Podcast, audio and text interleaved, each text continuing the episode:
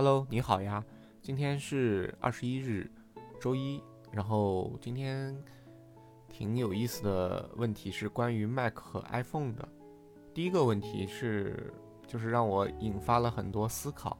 他提的这个问题首先就非常的不错，叫 Mac 为什么不能拥有 iPhone 那样巨大的市场占有率？因为东对于就是经我们经常看评测的，或者是经常看一些视频网站上的产品介绍，你会发现，呃，现在大部分的人都已经在用 Mac 电脑了。比如说他们用呃 Mac 来剪视频、写稿子，然后用它来娱乐，呃，因为 Mac 的屏幕和它的整体的字体的渲染，就会让整个的内容看起来特别的好，再加上它的软件优化和那个独占的剪辑软件。就会让剪辑视频这件事儿也变得非常的流畅和丝滑，所以 Mac 其实在电脑端呃是非常被认可的。就有的人用电脑用过一段时间 Mac 以后，再回来用 Windows，它是根根本适应不了的，因为 Windows 是需要你非常的操心，就是装各种各样的软件，而且有的软件还非常的不好用，一旦下错以后。你的壁纸啊，还有一些弹窗广告啊，这些都是难免的。所以对于那种就是对电脑玩的不是很溜的人来讲，有的时候他的电脑就是也不是也不是说中毒，就是被一些恶意的这种广告软件所霸占以后，他的电脑会你感觉很另类，就是各种各样的弹窗、稀奇古怪的锁屏广告，而这些在苹果电脑上是很难出现的，或者基本上不会出现。呃，按理来讲，Mac 的字体那么好，然后屏幕那么清晰，然后整体的加上现在的 M1、M2 芯片，让这整个啊笔记本的那个功耗又做得非常的优秀，就基本上可以白天一整天的不用插着电。但是 Windows 这边的笔记本就基本上做不到。那为什么还是 Mac 不能像 iPhone 那样占据巨大的巨大的市场占有率呢？那这个问题其实提出来以后。我想了一下，我觉得最重要、最真实、最接地气的一个答案，用一个字儿来回答就是贵。对，就是前段时间京东的那个创始人刘强东也发了一封封内内部信，就说京东其实你别看用户体验、成本效率做得这么好，其实它的有一个核心的比较大的优势就是啊便宜，便宜是他们的硬核武器，就是这个世界上非常。多的人在乎用户体验，在乎你的送货速度，在乎什么种种，但是还有更多的人，主流的用户群体其实是异常的对价格敏感的，所以才造就了拼多多、美团这样对价格敏感用户的崛起。那只要你把价格做到足够的感动人心，那用户就会拥护你，这是一个商业的基本的逻辑和道理。那苹果的话呢，很难。呃，做到和 Windows 笔记本来抗衡，因为它的笔记本最便宜的也要八九千。如果说你需要它内存再大一点，比如说从八个 G 上到十六个 G，然后硬盘从呃二百五十六变到五幺二或者是一个 T 等等，那这样的笔记本基本都在一两万，就是呃两万左右了。所以呃现在的那个 Windows 笔记本基本上是四五千，那这个价格区间就是啊等于是。比较明显的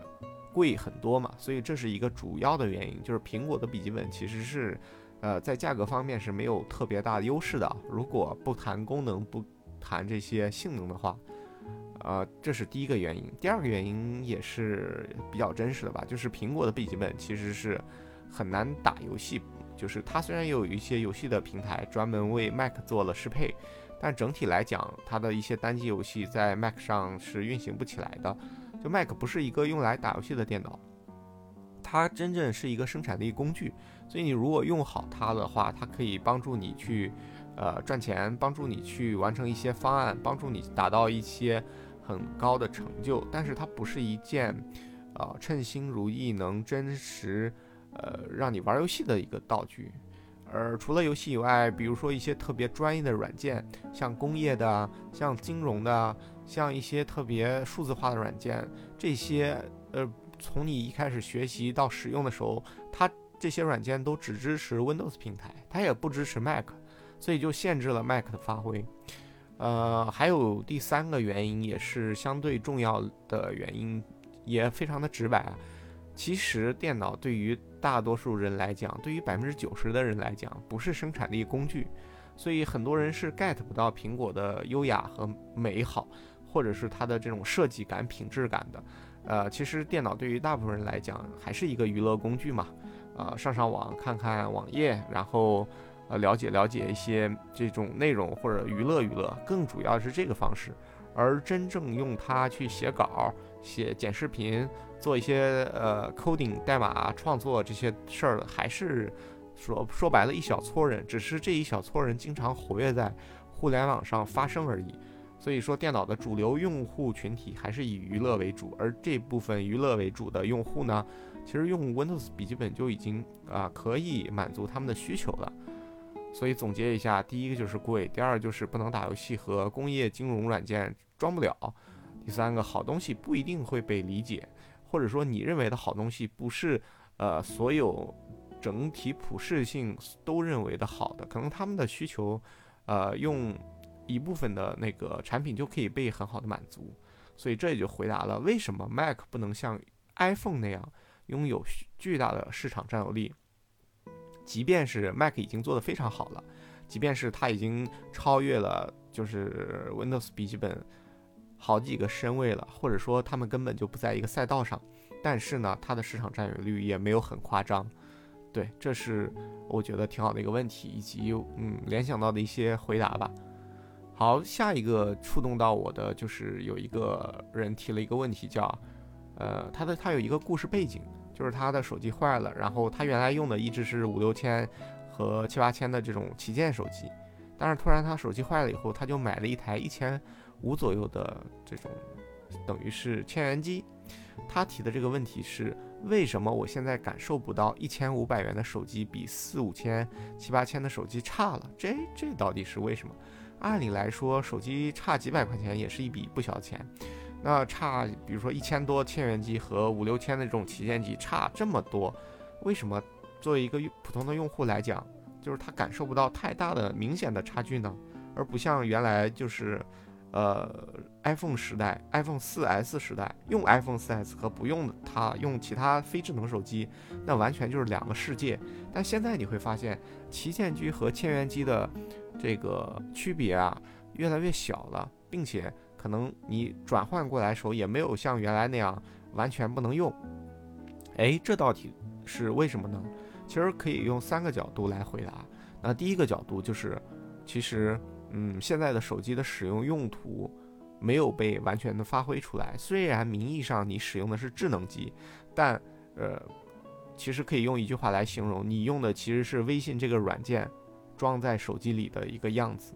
真正你使用到手机的功能其实非常非常少，你大部分的时间都，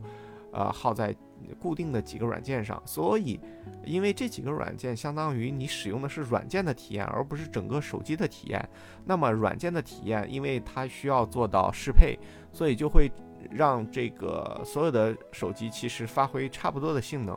所以，你用在特别旗舰的手机上用微信和。在千元机手机上用微信的差距其实不是特别的大，所以这就让你感受那个区分度没有那么高。还有就是，比如说，呃，你如果喜欢拍照的话，用专业的视角来看，那肯定，呃，七八千的旗舰或者是比一千千元机的摄摄像拍摄来讲，那肯定不是强到哪里去了，非常非常的有区别。但是作为普通人来讲，很多时候啊，你拍照片的。呃，这个举起相机的那一瞬间，和相机真正的好好不好，其实呃优先级更多的是那个捕捉的瞬间，就是你的呃故事发生时候那一刻的美好是超越你相机硬件素质条件的优先级的，所以很多时候你会发现，呃能拍就行，或者说大家也没有特别呃注重细节到抠细节到必须要怎么怎么样，要达到一个什么样的。精确的范围和精确的精致感，所以这就是一个挺有意思的事儿。还有第三点，就是现在的旗舰机确实提高的东西非常的有限，除了增多一个摄像头，然后屏幕的刷新率又会增加多少？呃，然后充电的功率又会增加多少？其实它实质性能带给你特别大明显变化的东西已经非常非常少了。它不会像从原来的点阵的屏幕变成像 iPhone 4S 那种呃视网膜级的屏幕给你的震撼，也不会从原来的很难用的触控变成多点触控那样的极致体验。现在更多的是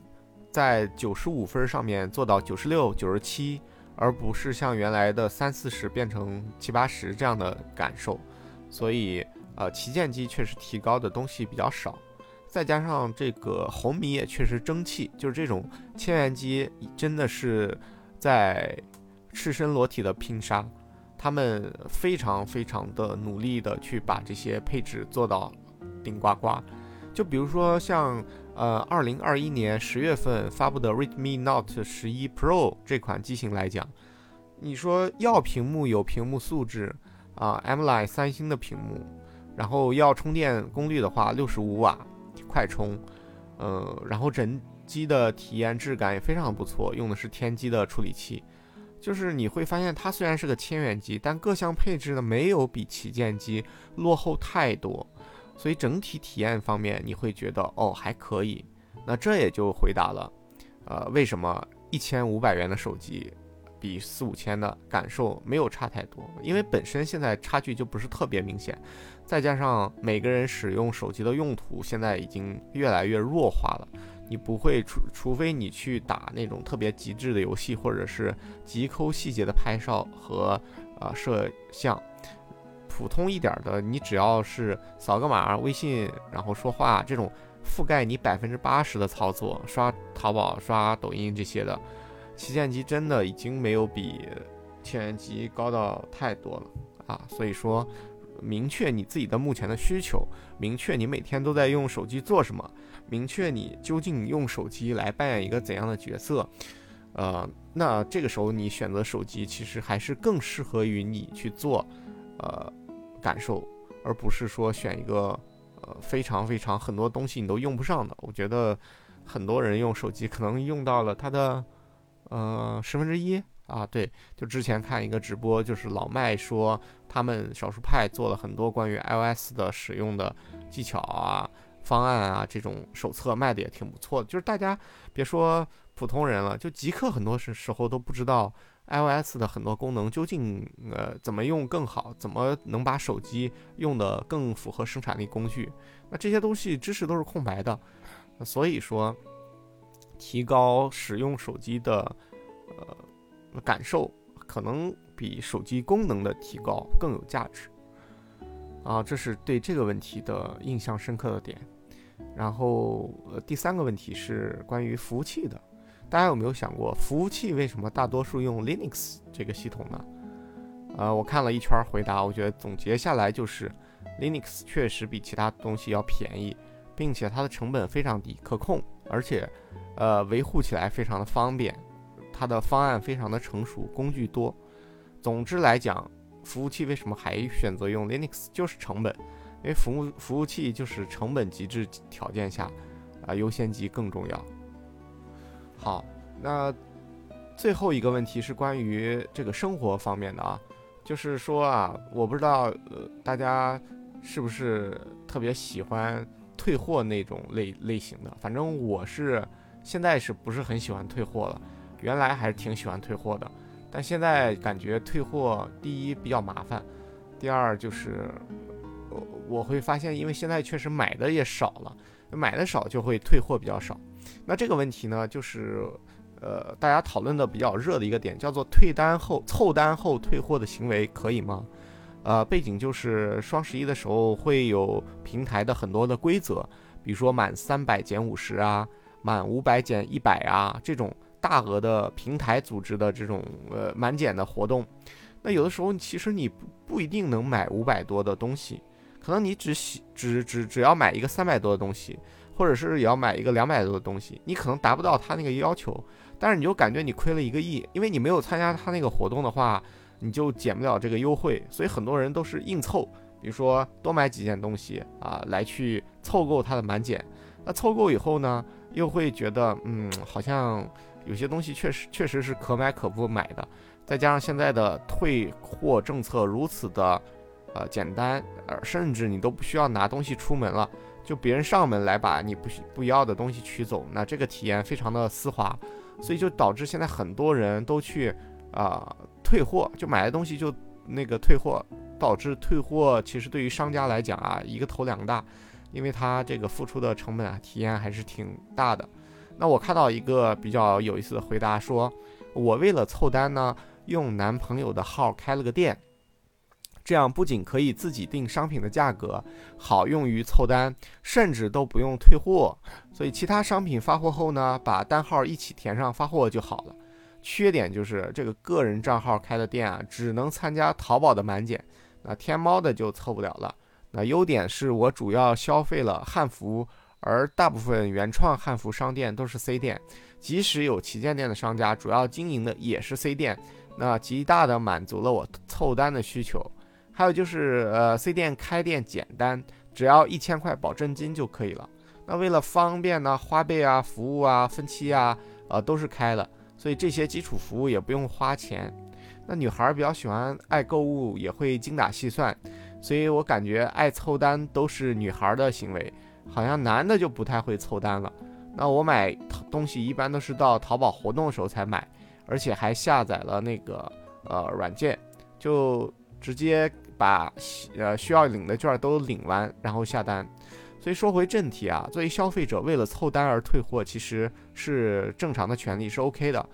但是呢，尽量去凑一些预售的商品，就是没有发货的商品，这样就是避免导致商家已经把单打好或者已经出库了啊，然后就是已经呃。